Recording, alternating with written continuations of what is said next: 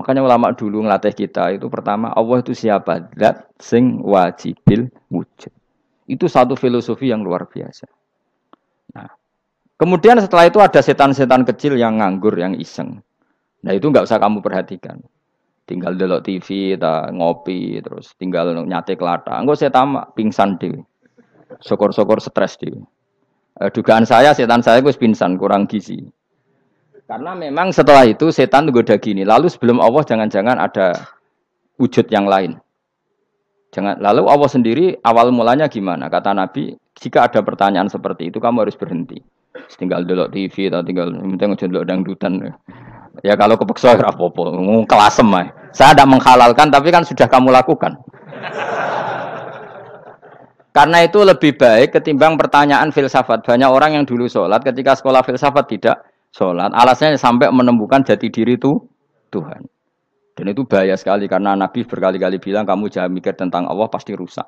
Orang kok mungkin rusak dari Nabi pasti rusak. Nah cara menghentikan gimana? Karena setan ini makhluk, akal-akalannya gampang. Tadi tak warai. Saya sebagai ulama atau sebagai manusia atau sebagai orang awam atau sebagai siapa saja. Kadang ada pertanyaan seperti itu. Tak tinggal anggeling darmo, kan pusing setan. Ini kan ngenteni. Wah, ngenteni bar lo anggeling darmo. Bariku aku lesu mangan mie. Bar mangan mie waret turu. Kan dia ngenteni terus mau mau bikin was-was lagi. Ternyata saya sibuk kan nggak nggak bisa masuk deh. Bangun tidur aku selali pertanyaan tadi. Dinteni. Nah, dia masuk lagi. Masuk lagi aku sibuk ngajak anak jalan-jalan. Jadi saya kalau jalan-jalan di pasar itu wis enteni tan santai wae. Itu memang resep dari Rasulullah. Jangan sampai orang terjebak filsafat yang sampai menanyakan eksistensi Tuhan.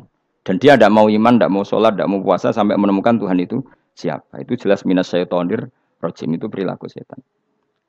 Makanya Rasulullah setiap ditanya sahabat gitu itu Nabi guyu-guyu. Dan guyunya Nabi itu kata Nabi, baguslah kalau kamu takut Tuhan kalah kata Nabi. Nabi gojok gitu.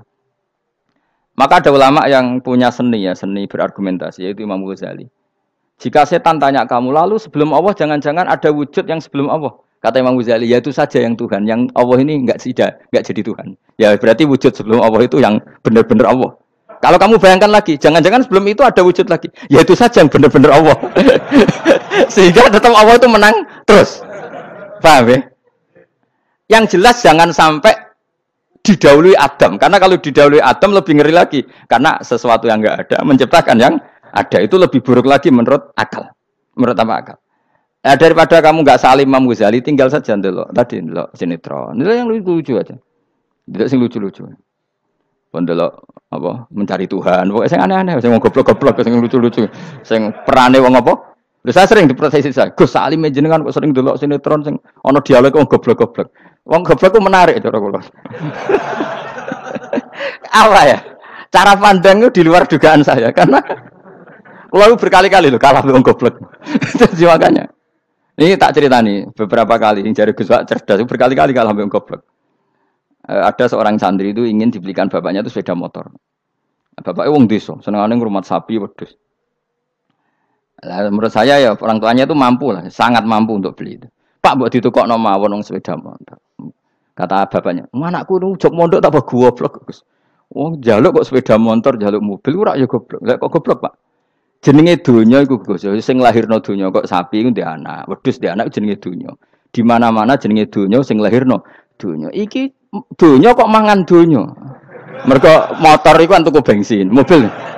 Iku cara dia iku goblok Gus. Batin berarti kabeh kiai goblok perkarane tuku dunia sing ngentekno dunia. Cara dene dunia iku sing lahirno dunia. Batin kok pinter iki batin. Untungnya ya saya ini ulama ya, ahli tafsir ya malu. Sebenarnya kalah itu ya malu. Tapi saya sebagai orang objektif fair, itu teori benar apa? Jadi dunia itu ya sing lahirno dunia. Dunia kok mangan dunia itu goblok. Untungnya dia dengan saya itu jaraknya 5 kilo 7 kilo karena 7 kilo. Lala dia diterkon sepeda motor, aku tetap mau kalah. Pak, nanti jalan kaki saja. Karena kalau pakai motor, ini kegoblokan kata saya. Terus mendingan nih, loh Gus mau kalah tadi.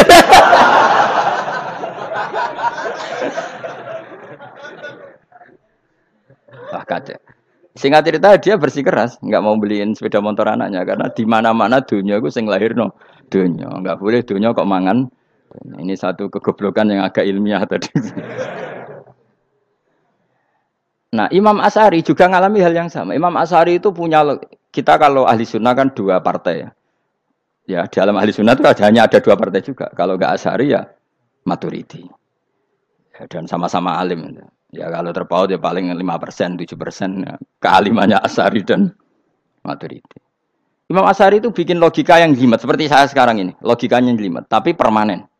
Jadi yang saya ajarkan tadi itu logika yang jelimet tapi apa? Permanen. Karena tadi alam raya ini kadung wujud. Kalau kadung wujud pasti pewujudnya yang menciptakan wujud pasti adalah kewujudan. Karena al adam la yu'athiru sayan. Di mana-mana kenihilan tidak yu'athiru sayan. Ya sepakat ya, gampang kan? Tentu wujud ini prima disebut wajibil wujud. Lalu Imam Asyari itu bersikeras. Kalau imanul mukol itu tidak diterima. Sebanyak keberatan ulama, tapi Nabi nyatanya yaktafi bi imanil arab al kholina anin nadur. Nabi nyatanya mencukupkan imannya orang-orang bedui yang mereka itu kayaknya tidak bisa mikir. Ya, Nabi yaktafi bi imanil arab, arab itu wong desa al kholina anin nadur yang mereka itu tidak bisa apa? berpikir. Singkat cerita Imam Asari survei. Coba ayo kita tanya orang-orang kampung. Ternyata kegoblokan orang kampung itu ya ilmiah, masyur itu.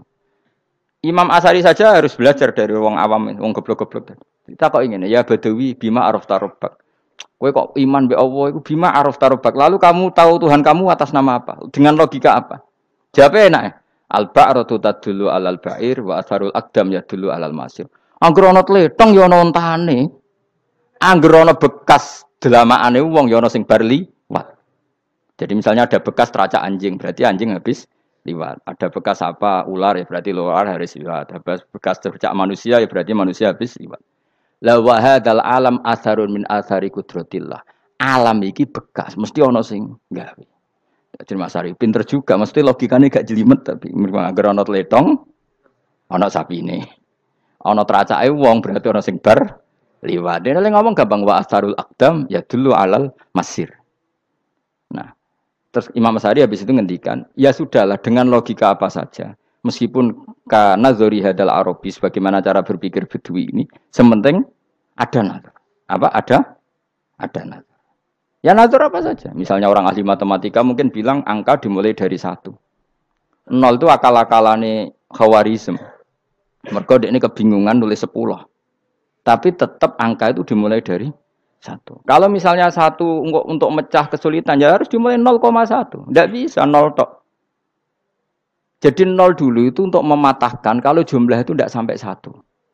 Tapi faktanya jumlah itu kan pasti satu karena dimulai dari wajibil wujud. Khawarizm itu ya pinter matematika. Saya juga punya punya ilmu hisamnya Khawarizm. Itu kan dia karena kebingungan angka pecah. Misalnya satu tidak sampai dua, mau tidak mau harus ditulis satu koma lima misalnya. Paham ya?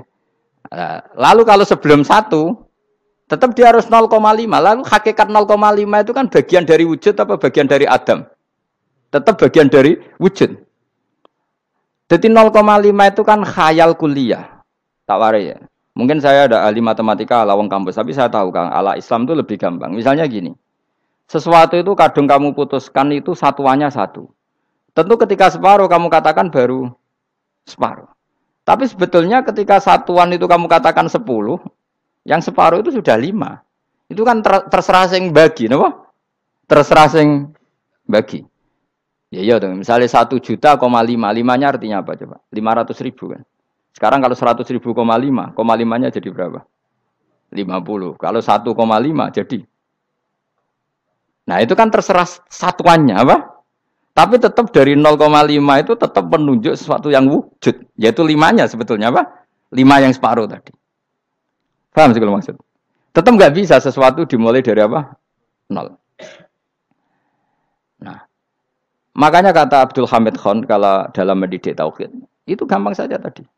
Alam raya ini kadung maujud. Kalau kadung maujud pasti disebabkan oleh sesuatu yang wujud. Karena wujud pencipta harus berstatus prima. Lah prima ini atau premium ini kita sifati wajibil wujud. Atau kamu katakan apalah kausa prima atau musabibul asbab. Nah kelirunya kita dalam berislam itu, kritiknya para ulama, kita ini nyebut Allah dulu baru menceritakan status Allah. Kalau zaman Nabi itu dibalik. status wajibil wujud itu kita terangkan dulu, baru yang oleh Islam itu namanya Allah. Paham ya? Kan beda, misalnya gini logikanya gini, kamu ketemu orang ateis, saya ulang lagi, kamu ketemu orang ateis, terus kamu ditanya, lalu alam ini yang menciptakan siapa? Allah Jalla Jalalu. Mesti kan tanya, man huwa Allah, Allah itu siapa? Kalau dulu Islam mengajarkan enggak gitu. Surat pertama turun apa coba? Ikro. Ikro itu gak nyebut kata Allah. Ikro bismi robbika. Robbika itu siapa? Alladzi kholak. Sebutlah nama Tuhan. Yang berhak menyandang Tuhan adalah zat yang pencipta. Itu tidak ada kata Allah. Di surat Mudassir, surat kedua. Ya yuhal mudassir kum fa'angdir warabbaka fakabir. Bukan Allah fakabir, warabbaka fakabir.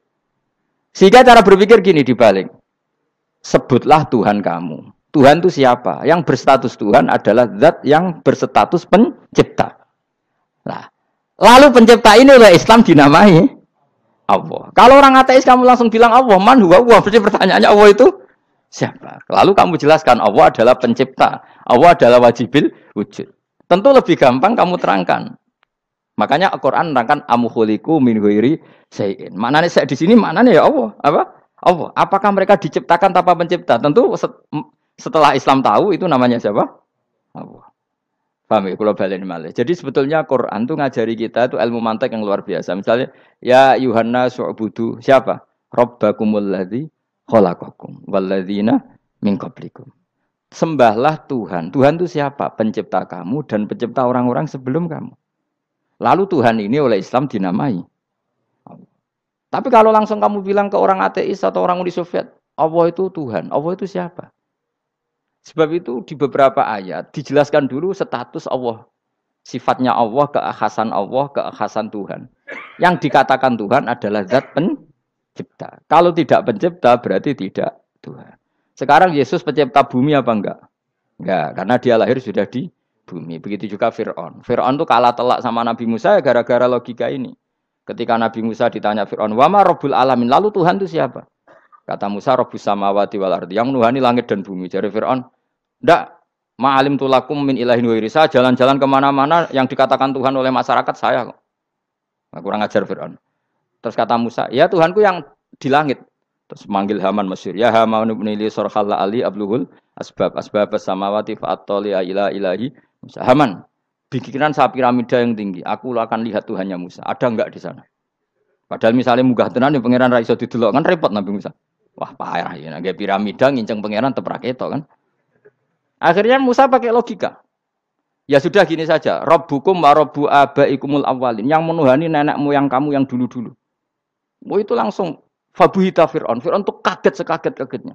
Dan para penggawa Fir'aun sadar.